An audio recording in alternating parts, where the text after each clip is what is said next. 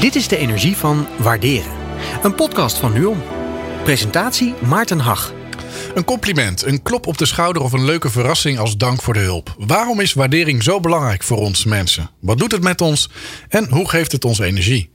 Maar waarom zijn we tegelijk zo zuinig met complimenten? En hoe leer je op een goede manier je waardering uit te spreken naar elkaar en om waardering te vragen? Die vragen staan centraal in deze driedelige podcastserie over de energie van waarderen. Van harte welkom, leuk dat je luistert. Tijdens deze serie staan we onder meer stil bij de rol van waardering op de werkvloer en hoe dat bijdraagt aan energiek in het leven staan. En, en ook bij het belang van waardering voor opgroeiende kinderen. Hoe doe je dat? Ook als opvoeden niet altijd even makkelijk gaat. Maar in deze aflevering gaan we in op het belang van waardering tussen geliefden. Hoe kan waardering onze relatie een boost geven? Nou, Pauline Timmer is relatiedeskundige, opgeleid aan het vermaarde Gottman Institute in de Verenigde Staten. Ze sprak onder meer met 100 stellen die langer dan 40 jaar gelukkig getrouwd waren. Daarover schreef ze al eerder een boek, Lang en Lang plus gelukkig moet ik zeggen. En nu ligt ook haar tweede boek in de winkel met de titel 50 relatieboosters, een happy relatie in 5 minuten per dag. Nou, Pauline, dat uh, voorspelt wat. Welkom trouwens, leuk dat je er bent. Dank je, ja. Uh, welke booster van deze 50 heb jij eigenlijk in de afgelopen 24 uur uh, nog toegepast op jouw echtgenoot? um, meerdere zelfs.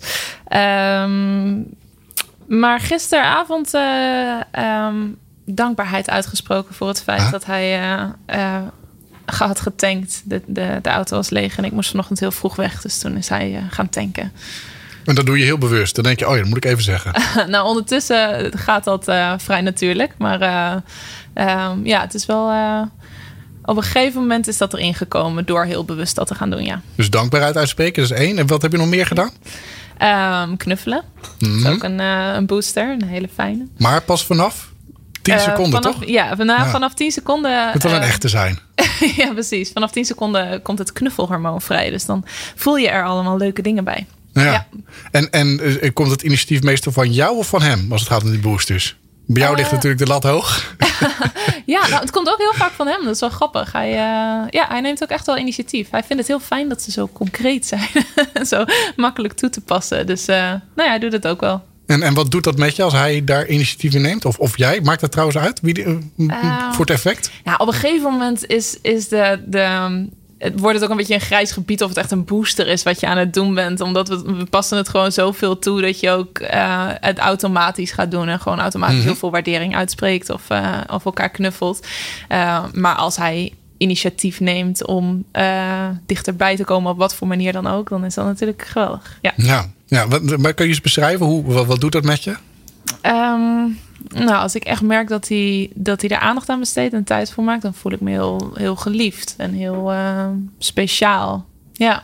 Hm, want jullie zijn drie jaar getrouwd en al hoe lang bij elkaar? Negen jaar bij Negen elkaar. jaar. Ja. Dan, dan dreigt toch het gevaar van sleur, maar dat Nee, het wordt, het wordt echt oprecht alleen maar leuker. Ja?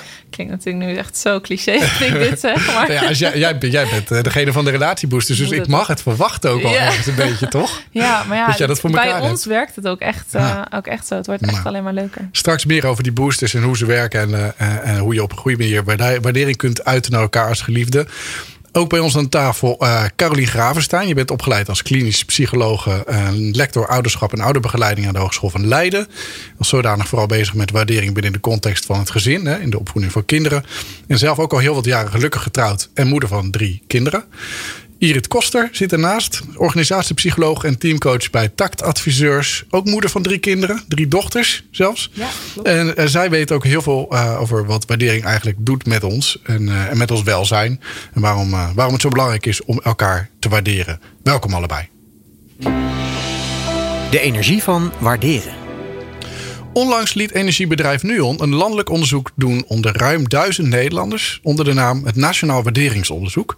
Met diverse vragen over waardering binnen liefdesrelaties. En dit zijn de belangrijkste resultaten. Je grote liefde krijgt liever een compliment dan een cadeautje. Een origineel cadeau bedenken voor je partner, zeker als je al langer samen bent, valt niet altijd mee. Maar we blijken die cadeaus helemaal niet zo belangrijk te vinden. Ruim 80% van de ondervraagden krijgt namelijk liever een compliment dan materiële waardering. Een compliment geven lijkt op het eerste gezicht makkelijker dan een verrassend cadeau bedenken. Toch valt dat in de praktijk nog tegen. 41% geeft aan wel eens te weinig waardering te ervaren van de partner. Nog veel meer mensen, namelijk 58%, vinden dat ze hun waardering voor hun partner vaker zouden moeten uiten. Ruim 8 op de 10 geeft aan geen vertrouwen te hebben in een relatie zonder waardering voor elkaar. Werk aan de winkel dus. Als waardering uitblijft, is dat niet goed voor onze relatie. We raken teleurgesteld, onzeker of onverschillig. Wat opvalt is dat veel partners passief reageren als ze te weinig waardering ervaren. Meer dan de helft geeft aan het zo te laten en af te wachten, of zelf ook geen waardering meer te uiten. Dit terwijl we juist zo'n goed gevoel krijgen van zowel waardering geven als ontvangen. Maar liefst 90% van de ondervraagden wordt blij van waardering uitspreken. Van een compliment krijgen gaan we ons onder andere meer zelfverzekerd voelen. Ja, opvallende resultaten dus. Ehm, we uh, doen het minder dan we zouden willen, het uitspreken van waardering. En we krijgen het ook minder dan we het zouden willen ontvangen. En we, we waarderen, uh, waardering die wordt uitgesproken, waarderen we dus hoger dan cadeautjes. Een goede om te onthouden in deze tijd van december, feestmaand, cadeautjes. het kan nog een hele goedkope maand worden op deze manier. Ehm, Irit, jij bent al 26 jaar samen met je man. en hoe lang daarvan al getrouwd? 18 jaar. 18 jaar, ja. ja. En, en, herken jij je in deze resultaten?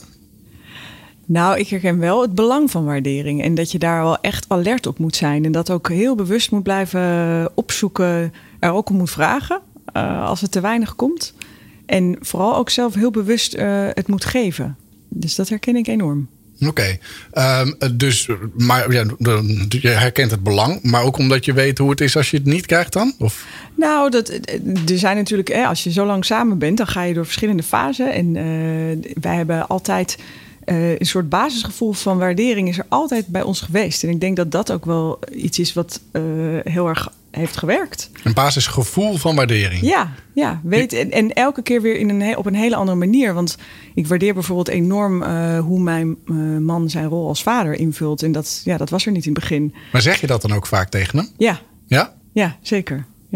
En, en dat is veranderd dan? Of de, de, de waardering was er niet in het begin? Of, of? Nou, hij was geen vader. Dus. Hij was oké. Ja, ja. dat dus heb je hem aangesproken. Dat was eerst. Uh... Je was geen vader. Nee, ik bedoel voordat we kinderen hadden. Ah, ja, Vanaf het moment ah, dat, hij, dat wij kinderen kregen, was dat zichtbaar. Dus dat was een heel nieuw element. En dat is dan weer iets wat je enorm gaat waarderen. Dus die relatie verandert. Je gaat door verschillende fasen. Wij zijn, we zijn allebei naar verschillende landen verhuisd voor elkaars carrière. En dat zijn ook uh, boosts.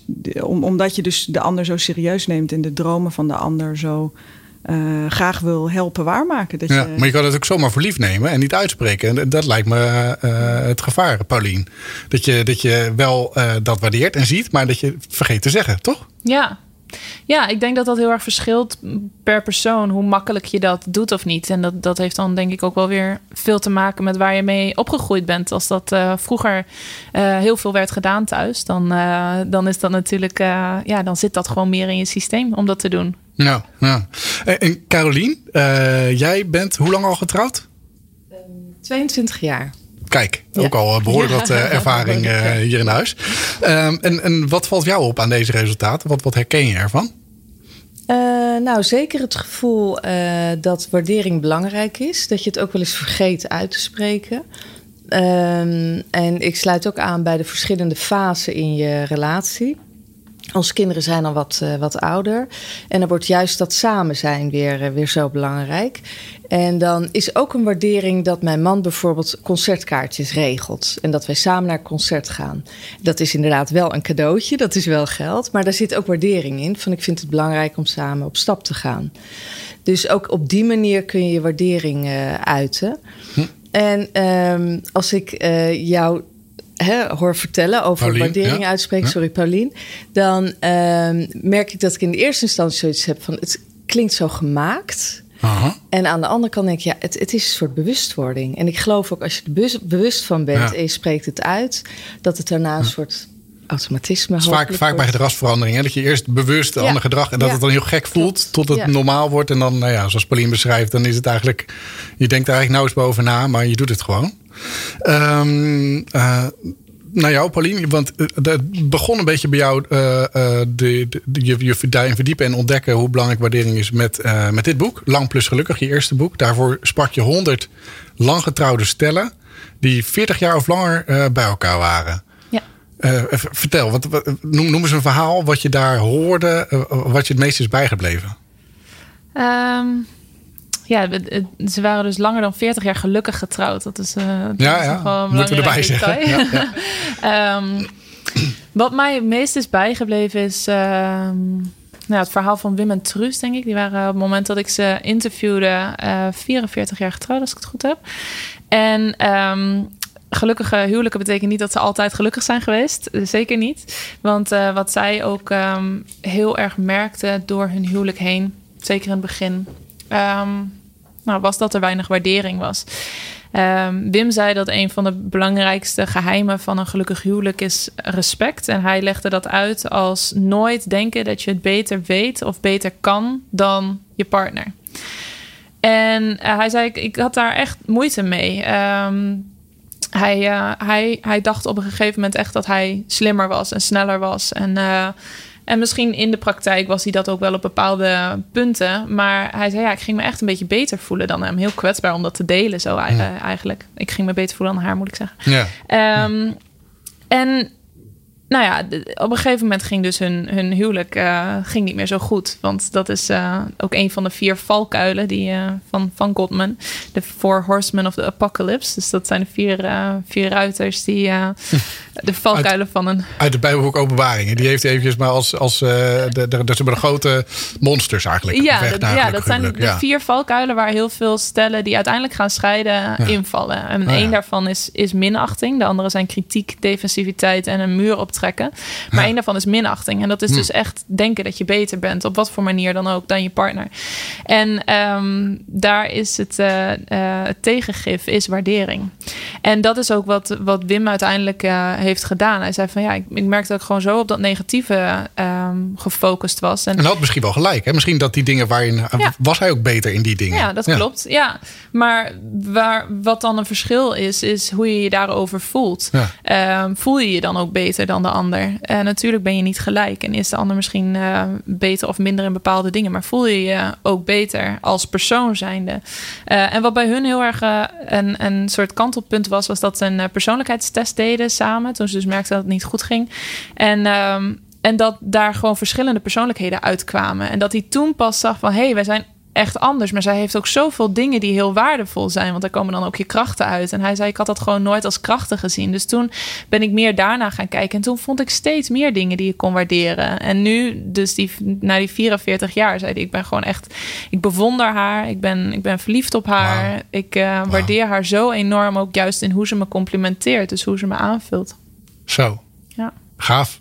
Heel gaaf. Ja, ja. het is bijzonder om, dat, om zo'n verhaal te horen ook dan. En ja, dan honderd ja. van die verhalen. Oh ja, het was. Je echt... moet heel gelukkig zijn geweest tijdens het schrijven van het boek. het was echt een heel bijzonder project en een heel bijzonder proces. Was je al getrouwd toen je daarmee begon? Nee, grappig genoeg. Um, toen ik begon nog helemaal niet. En toen ik er een paar maanden mee bezig was, uh, uh, vroeg mijn vriend toen met een huwelijk, mijn man. En toen dacht je, um, ja, dat ga ik doen. Ja, ja. het kan wel eens heel mooi worden. Maar dat was dus wel heel bijzonder, want ik was ja. dus in tijdens het interview van al die stellen was ik me ook aan het voorbereiden op mijn bruiloft. Mm -hmm. uh, dus nou ja, dan, dan ben je er natuurlijk ook of denk ik toch op een andere manier ook nog weer mee bezig. Wat diepgaander of zo. Dus ik heb alles wel heel erg. Uh, maar wat mooi dat je zoveel levenslessen eigenlijk van mensen aan, aan het begin, aan de start van je eigen huwelijk dan, mee, dan meekrijgt. Ja, dat is echt, ja. dat is echt heel bijzonder. Ja. Ja, ja. Voor iedereen overigens beschikbaar natuurlijk als ze jouw uh, boek uh, in deze decembermaand meenemen uit de winkel. Lang plus gelukkig, ik zeg het maar even. um, nieuw boek voor jou nu net uit is de, de, de relatieboosters, 50 relatieboosters. Um, in dat boek zeg je ergens uh, dat je een missie hebt. En die missie die heeft te maken, volgens mij, als ik je goed begrijp, met het feit dat er heel veel huwelijken stranden. Ja. Ik dacht al dat een derde, uh, maar dat is meer geworden, geloof ik. Hè? Ja, het zit nu al uh, over de 40 procent. Ja, Zo. Ja, ja, het stijgt. Ja. Dat is bijna de helft, zeg maar. Ja, daar gaan Poeh. we wel heen. Dat is in Amerika is het al uh, echt de helft. Maar ja, het, het we komen er in de buurt. Ja, en, en, en waarom, wat, wat is er in jou dat je daar een missie voor hebt om daar ja, eigenlijk tegengif voor te, te geven? Ja, mensen dus als, als ik je goed begrijp, wil je gewoon mensen dingen aan, in handen geven om dat te voorkomen. Ja. ja, er zijn natuurlijk weinig mensen die willen scheiden. Ik bedoel, het is echt niet dat ik absoluut tegen scheiden ben. Um, maar ja, het is, het is nogal wat. Een scheiding op een, op een stressschaal. Um, nou, niemand stapt het huwelijk in met het idee. Uh, nee, niemand. Ik stop er ook een keer bij. Over twintig jaar gaan scheiden. Ja. Nee, dus uh, op een stressschaal staat hij best wel hoog. Boven het verliezen van een baan. Volgens mij boven het verliezen van een, uh, van een naaste. Dus een scheiding is gewoon niet leuk. Is vreselijk. Ongelukkig huwelijk is, is vreselijk. En er zijn ook mede door recente onderzoeken zoveel manieren om te investeren in je relatie en die goed te houden of goed te maken. Dus mijn hmm. missie is gewoon dat iedereen daar in ieder geval vanaf weet. Ja, ja, nou, ik denk dat de meeste mensen die luisteren en uh, in een huwelijk zitten of in een uh, relatie zitten, daar wel op zitten te wachten. Want wie wil er nu niet een gelukkig huwelijk? maar als je dus kijkt naar die echtscheiding, wat is dan, nou, meestal is de oorzaak vreemdgaan. maar ja, wat, wat, ligt, wat ligt daar eigenlijk onder, heb jij ontdekt? Ja, want vreemdgaan uh, wordt inderdaad vaak als, als reden opgegeven, maar dat komt vaak ook wel ergens vandaan. Um, en dat heeft heel vaak minder met seks te maken, maar meer met het gevoel van dat je um, voor lief wordt genomen door je partner. Hm. Uh, dus dat je er niet meer zo heel erg toe doet, dat je niet meer, um, ja, niet meer opvalt, dat je niet meer gewaardeerd wordt, niet meer gezien hm. wordt. Ja, en, en over dat die waardering niet wordt uitgesproken. Dat het, dat het niet overkomt. Ja, ja, want het kan inderdaad wel zo zijn dat je partner uh, je heel erg je waardeert, maar, uh, maar het inderdaad niet weet over te brengen. Ja, en, en dan begint dat eh, fenomeen van uit elkaar groeien. Ja. Ja. Ja, en, en, dat gebeurt al best snel. Ja, en je noemt verschillende factoren die dat, die dat beïnvloeden. Uh, ik geloof druk, drukte op het werk, kinderen thuis, dat soort zaken. Hoe, hoe, ja, waarom zijn dat nou juist dingen die ten koste gaan van die waardering bijvoorbeeld? Um, nou, ze gaan, ze gaan heel erg ten koste natuurlijk van tijd. Maar bijvoorbeeld stress. Um, ja, burn-outs uh, gebeuren natuurlijk heel veel. Er is gewoon veel stress op ons, op ons werk. de vermoeide samenleving spreken ze wel over, hè? Ja, tegenwoordig. Ja, ja, ja, precies. Ja, ik denk toch ook echt wel dat dat meer is dan, uh, dan 30 jaar geleden, als ik ook de koppels uh, mag geloven. Um, maar als je dus kijkt naar stress, dan wanneer iemand stress voelt, heeft hij de neiging om minder te leunen op zijn of haar partner. Zeker als de relatie niet echt heel close is. En dat, mhm. dat is al best wel gauw. Dus um, mensen die gestrest zijn, geven bijvoorbeeld ook minder complimentjes, komen ook minder op complimentjes. Want er is bijvoorbeeld een onderzoek gedaan waarbij uh, mensen uh, in twee groepen werden verdeeld. En één groep moest hele moeilijke wiskundige problemen oplossen onder tijdsdruk. En de ander moest uh, eigenlijk een, een soort leuk spelletje doen, niet onder tijdsdruk. Vervolgens moesten ze complimentjes opschrijven over hun partner. En degene die een stressvolle wiskundige probleem moesten doen onder tijd, die kwamen tot uh, eh, 50% minder complimentjes. En de complimentjes waren minder uitgebreid en minder liefdevol. dat is best een groot verschil. Een ja. groot verschil, ja. ja. Ja. Dus dat is wat stress uh, doet met je mogelijkheid tot complimentjes bedenken überhaupt. Ja, dus Dat, dat maakt het extra uitdagend voor ons in deze tijd om, uh, om daar toch aan toe te komen. En om daar ons heel bewust van te worden. Van, van, de, van de waarde van en, van, en hoe je dat dan toch doet. Uh, jij hebt je kennis onder meer opgedaan aan, de, aan het Gottman Institute in de, in de Verenigde Staten. van de vermaarde onderzoeker John Gottman. Wie is hij precies en waar, om welke inzichten staat hij bekend? Ja, hij is een rockstar op het gebied van, van relaties. Um, hij is al sinds de jaren zeventig uh, doet hij onderzoek naar wat wel werkt in uh, gelukkige huwelijken. Waar... zelf ook een gelukkig huwelijk, neem ik aan. Ja, ja, ja. ja dat moet dan ook wel. nee, maar dat heeft hij ook echt met Julie Cotman. Zij werken ook samen. Maar hij was daar echt een pionier in. Want tot die tijd um, was er eigenlijk weinig onderzoek over huwelijken. En als er al onderzoek was, dan ging dat over waar het fout ging. Dus waarom mensen ongelukkig waren of waarom ze gingen scheiden. En hij was de eerste die zei van ja, maar wacht even, er zijn ook mensen die het wel goed doen. Laten we daarna gaan kijken. Dus wat hij toen heeft gedaan is uh, uh, op de universiteit heeft hij eigenlijk een soort appartement ingericht. Um, en daar enorme camera's opgehangen, want dat, die waren er alleen maar toen. En hij is ze gaan observeren. En dat is natuurlijk nog veel beter dan wat ik bijvoorbeeld heb gedaan met het interview. Want dan krijg je ook mhm. sociaal wenselijke antwoorden. Maar, uh, en wat ontdekte hij? nou, eerst niet zoveel. Hij dacht, ik ga het geheim van een gelukkig huwelijk uh, ontdekken. Maar... Um, uh, en, en dat is één heel concreet uh, spannend ding. Maar waar hij uiteindelijk achter kwam, was dat vriendelijkheid een van de grootste geheimen was. En um, waar hij toen hij daarop doorging, uiteindelijk op uitkwam, was dat gelukkige stellen.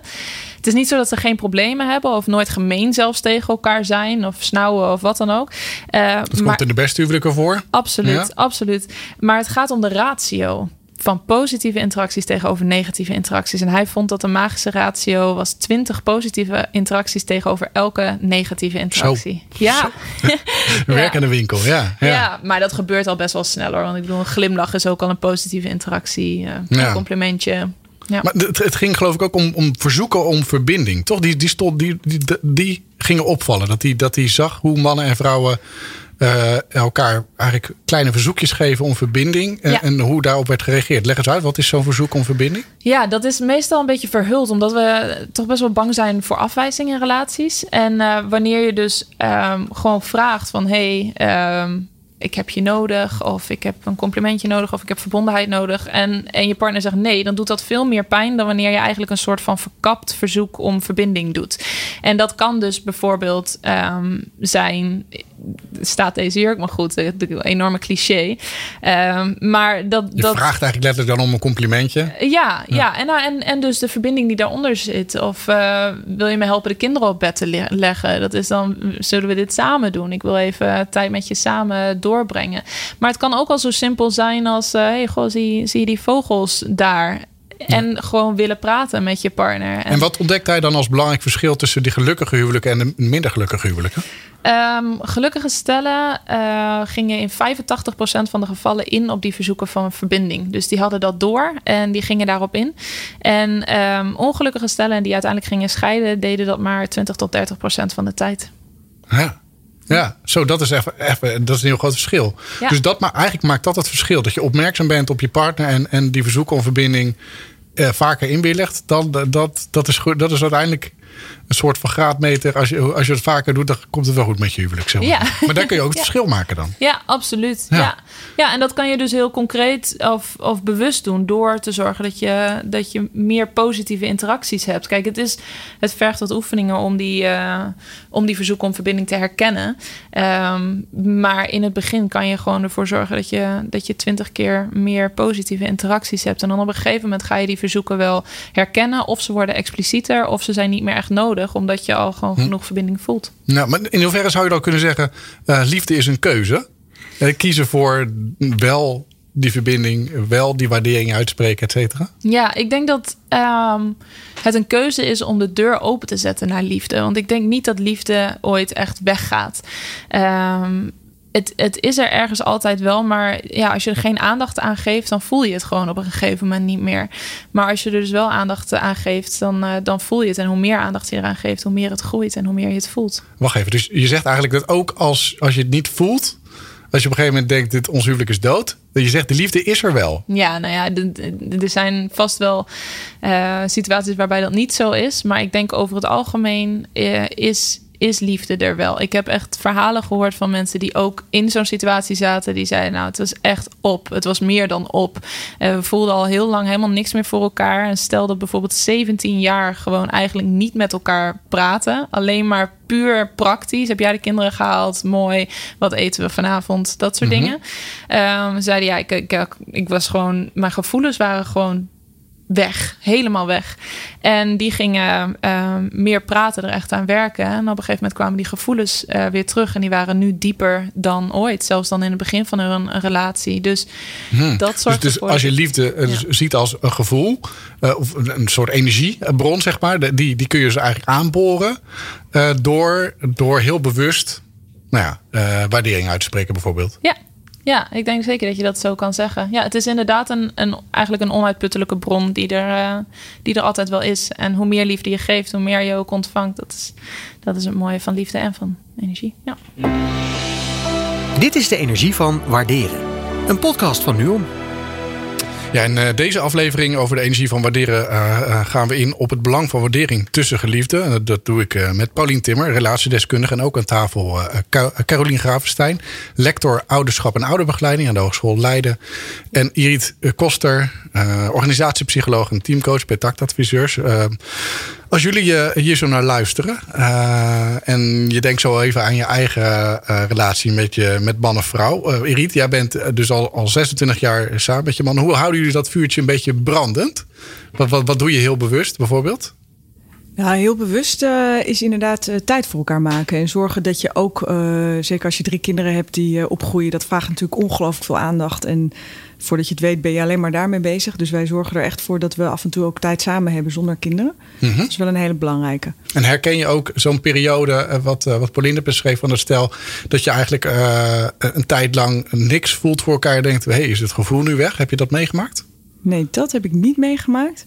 Maar je hebt wel fasen waarin je zo druk bent dat je uh, elkaar te weinig spreekt. En, ja. en, bij ons is altijd heel erg de sleutel om, om elkaar veel te spreken en daar uh, aandacht voor te maken. Dus dan denk ik soms ook van, oh, dat is een lang verhaal, dat, uh, moet ik dat helemaal weer gaan vertellen? En denk ik, ja, ik ga dat helemaal weer vertellen. Ja, dan moet je jezelf echt even over zo'n drempel heen zetten. Ja, soms wel, want dan uh, is het een lange dag geweest. Maar dat zijn wel de momenten waardoor wij eigenlijk altijd heel goed van elkaar weten wat er speelt in elkaars leven. Ja. En, en toen wij, uh, toen wij gingen trouwen, dus alweer een tijdje geleden, toen was, hadden onze vrienden een soort spel gemaakt waarin we allerlei vragen over elkaar moesten beantwoorden. Mm.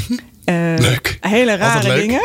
en zij dachten dat ze echt heel uh, leuk bezig waren geweest. Dat wij ongetwijfeld niet konden beantwoorden. Maar wij wisten alle antwoorden. Ja? En, dat, ja, en ik denk wow. dat dat er altijd wel heeft ingezeten. Ja. Zo. Ja. Ze zegt, wat, wat is Iriets lievelingseten? En toen zei hij drop. Nee, dat was al. maar, maar, alles. Dus Ja. dat, ik denk dat dat heel erg helpt. Mooi, dit, dit is ook een van de boosters, uh, Pauline, toch? Uh, um, vragen naar, nou ja, wat weet ik nog niet van je? Ja, ja absoluut. Ja, echt. Um, er, is, er is nog zoveel te weten.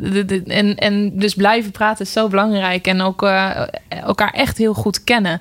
Um, noemt het love maps. Dus dat je helemaal op de hoogte bent van alles wat er speelt in je, in je partners uh, leven. Heel leuk om te horen ja, dat jullie dat ja. nog zo hebben. Want uit onderzoek komt bijvoorbeeld dat uh, stellen die nog maar net bij elkaar zijn, pas getrouwd zijn, elkaar beter kennen dan stellen die langer dan 40 jaar getrouwd zijn. Ja, omdat, omdat je dan ja. heel veel aannames doet. Mm -hmm. Als okay. je langer bij elkaar bent. Je denkt elkaar te kennen, maar uh, dingen veranderen en je vraagt er niet meer naar. Ja, ja. oké. Okay. Ja. Belangrijke valkuil. Carolien, uh, jij bent al 22 jaar getrouwd, hè? Uh, leg, ja, vertel, wat, hoe herken jij je daarin? Uh, ik herken me erin. ik denk als je een aantal jaren kinderen hebt, uh, dan verandert het, verandert het nodige in je relatie. Uh, en je concentreert je op je kinderen. En dat is denk ik een grote valkuil. En dan kan je zeggen, ja, we gaan regelmatig naar de bioscoop, we gaan regelmatig weg.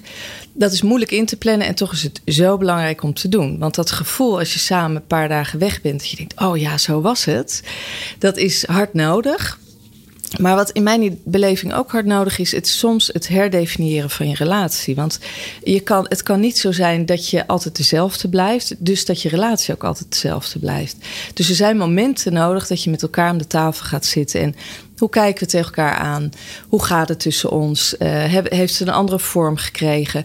En dat lijkt heel gemaakt, maar het is zo belangrijk. Want mm. op een gegeven moment zijn je kinderen uit huis.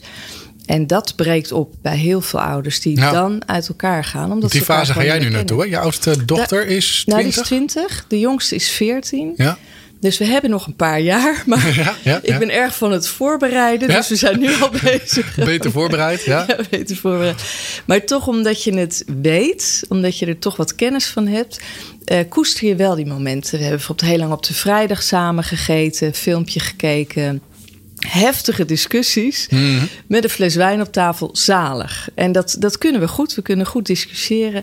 En dat laat ook zien dat je contact hebt met elkaar. Dat is zo belangrijk. Maar dat herdefiniëren van je relatie, dat is heel erg belangrijk. En dat voorkomt ook dat je op een gegeven moment denkt: we komen er niet meer uit. Ja, je komt er nog wel uit. Alleen het heeft een andere vorm gekregen. En praat erover met elkaar. Ja, en ja. samen op stap. Dat zijn al, al, alweer een paar hele waardevolle adviezen. Maar uh, op een of andere manier lukt het ons dus vaak niet. Hè? Uh, op een of andere manier um, uh, blijkt uit on, hè, het van NUON...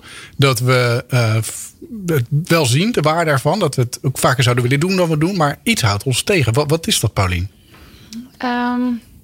Nou, ik denk een groot deel is gewoon er niet aan denken. Door de drukte van alle dag. Uh, dat is een heel, heel praktisch iets. En de andere is toch dat er ook kwetsbaarheid bij komt kijken. En dat we dat denk ik ook wel moeilijk vinden. Om, uh, nou ja, als je bijvoorbeeld het gevoel hebt dat je te weinig gewaardeerd bent, is het best wel een stap om, te zeggen, om dat te zeggen tegen je partner. Zeker als je al een hmm. beetje uit elkaar gegroeid hmm. bent, denk ik dat dat best wel een stap is. Ja, eh, ik kan me zelfs voorstellen dat je, uh, dat je op een gegeven moment dat je merkt van ik heb die waardering nodig. Dat je die, nou, die uh, of dik erbovenop of heel subtiel die verzoeken om verbinding afgeeft, maar niks terugkrijgt. Hoe, hoe kun je dan op zo'n moment op een, op een goede, gezonde manier toch om waardering vragen? Hoe, pak je dat aan? Um, nou, je kan, er, je kan erover praten. En als dat een, mogelijkheid is, dan, dan zou ik dat zeker uh, doen. En dat dan ook... Zo van, schat, ik voel me niet gewaardeerd.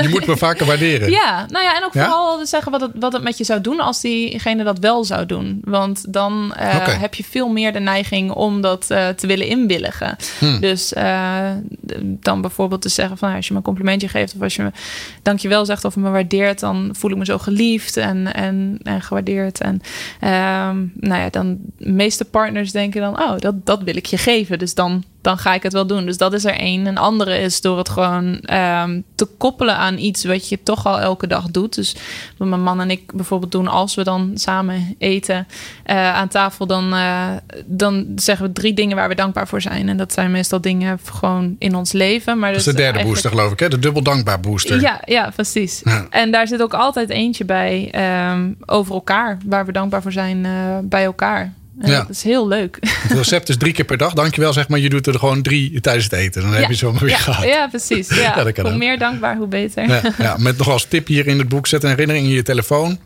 Voor het moment waarop je dat dan wil doen. Ja. En als je dan nog geen drie dingen hebt genoemd, dan doe je ze dan alsnog. Terugblikkend op de dag bijvoorbeeld. Ja, ja want dankbaarheid, het is, het is zoiets simpels. En het is ook haast een beetje cliché, hoor. Dat natuurlijk echt heel veel. Maar het is zo ontzettend krachtig. En ik denk dat dat, dat, dat, uh, dat is misschien waardering wel. Gewoon uh, dankbaarheid uiten. Het is in ieder geval een onderdeel daarvan. Maar wat het doet, is uh, positieve emoties versterken. Dus dankbaarheid zelf is natuurlijk een bepaald gevoel. Maar mm-hmm. het versterkt bijvoorbeeld ook blijdschap.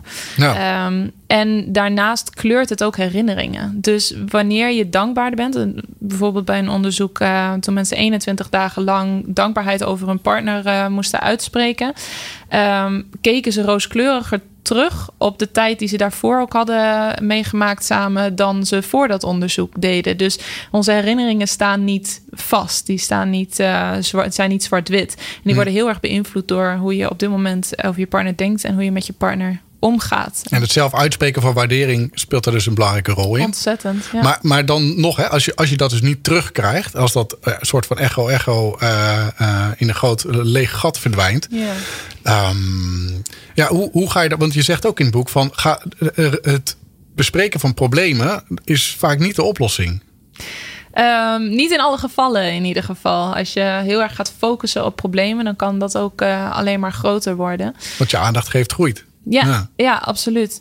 Um, en als je, als je het gevoel hebt dat je inderdaad niet ge, gewaardeerd wordt, um, wat dan sowieso interessant is om te onderzoeken, is uh, de talen van liefde, de talen van waardering. En mhm. dan kan het zomaar zijn dat jouw partner wel waardering naar jou uit, maar in een heel andere taal dan die jij uh, kan zien of herkennen. Wat leg eens uit, wat zijn die talen dan? Ja, dat is ooit uh, ontdekt door Gary Chapman, een ehm, huwelijkscounselor in Amerika. En die, die kreeg heel veel mensen in zijn praktijk die. Um, waarbij eigenlijk allebei de partners zeiden: Ik geef alleen maar, ik geef alleen maar en ik krijg niks terug. En toen hmm. dacht hij: Nou, wat raar. Als ze allebei het gevoel hebben dat ze alleen maar geven en niks terugkrijgen, dan, gaat, dan, dan zit daar een miscommunicatie. Dat, dat klopt niet. Ja. En zo identificeerde hij uh, vijf verschillende talen van liefde. En uh, dat zijn positieve woorden, uh, quality time cadeautjes, aanraking en dienstbaarheid. En okay, als je... positieve woorden, quality time, uh, aanraking. Cadeautjes. Cadeautjes. En,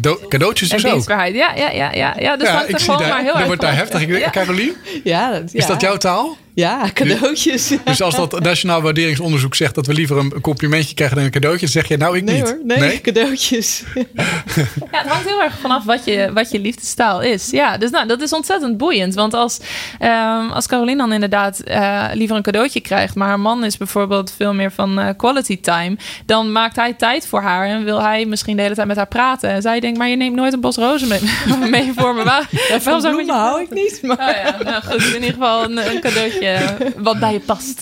Ja, en waar, komt, Nou, je man, komt, zit- komt je man regelmatig met iets thuis? Dat Nou, hij je niet met, met bloemen, maar wel met eh, andere cadeautjes. Maar het gaat ook de gedachte die erachter zit. Dat Ja. iemand voor jou, nou tegenwoordig is dat niet meer zo, maar de stad in gaat. Maar nu dan op internet struint om Mhm. Moeite iets voor doet. jou uit te zoeken. Mhm. Iets wat bij jou past. ja, dat- ja, ik en waar komt hij dan meestal mee thuis? Of dat is niet te voorspellen? Daarin weet hij je te verrassen. Daarin weet hij me te verrassen. Het is veel ook bijvoorbeeld concerten. Dat we Aha. samen naar concert gaan. Eh, het zijn ook veel... eh, Dus uitjes, dat is dus eigenlijk ook weer tijd. Quality time. Klopt, Daarmee. klopt. Ja. Ja. maar het is echt het geschenk dat ertoe doet. En dan ga je samen weg. Dat is natuurlijk ook quality time. Ja. Maar het is echt, ja, ik word daar, ik word daar echt heel blij van. Maar ook als het. kinderen bijvoorbeeld cadeautjes geven. Ja. Eh, of kleine briefjes, weet je, dat zijn ook kleine cadeautjes. Ja, dat is heel betekenisvol. Ja. En we gaan ervan uit dat iedereen dat verbaal kan. Nee, Pauline niet, maar...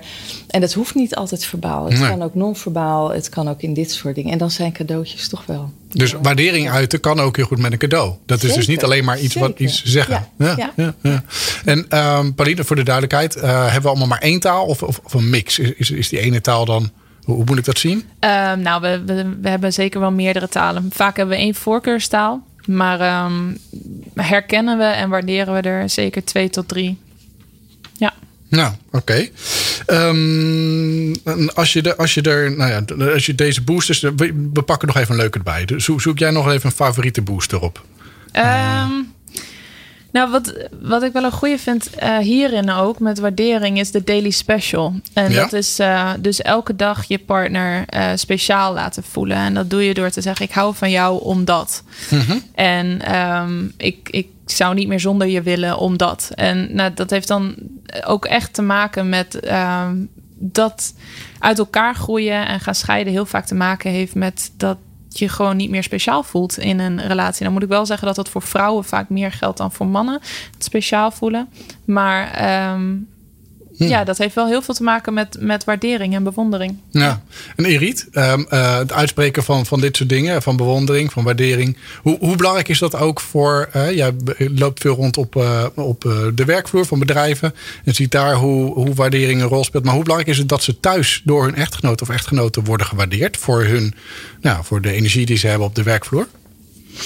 Ja, ik kan me voorstellen dat dat natuurlijk wel impact heeft. Hoe je, hoe je op de werkvloer verschijnt. En of je gewend bent om eh, op een dagelijkse basis waardering te uiten. Als je dat thuis veel doet, dan zal je dat op je werk ook makkelijker doen. En En ma- maakt het mensen ook weerbaarder tegen bijvoorbeeld burn-outs, waar we, zoals genoemd, veel, veel last van hebben in deze tijd? Nou, als je, als je waarderender in het leven staat, zelf je dankbaarder voelt, eh, dat ook uit en ook het ontvangt, dan kan je beter omgaan met stress. Eh, je gaat ook beter slapen, je hebt meer energie. Dus op die manier kan het zeker helpen. Ja, nou, dit is de tijd van Sinterklaas en Kerst. Eh, sommige mensen houden dus wel van, eh, van een cadeau. eh, boven het uitspreken van een compliment of waardering. Ik weet nog wel een heel leuk cadeau. Die mensen hun geliefde zouden kunnen geven. En dat is het boek van Paulien Timmer. 50 relatieboosters. Een happy relatie in vijf minuten per dag. Eh Paulien, ontzettend bedankt voor je boeiende verhalen en je tips op het gebied van waardering eh, tussen geliefden en hoe dat eh, een belangrijke rol speelt. Caroline en Irit, jullie ook ontzettend bedankt voor jullie waardevolle inzichten en verhalen. Luisteraars, dank voor jullie tijd en aandacht.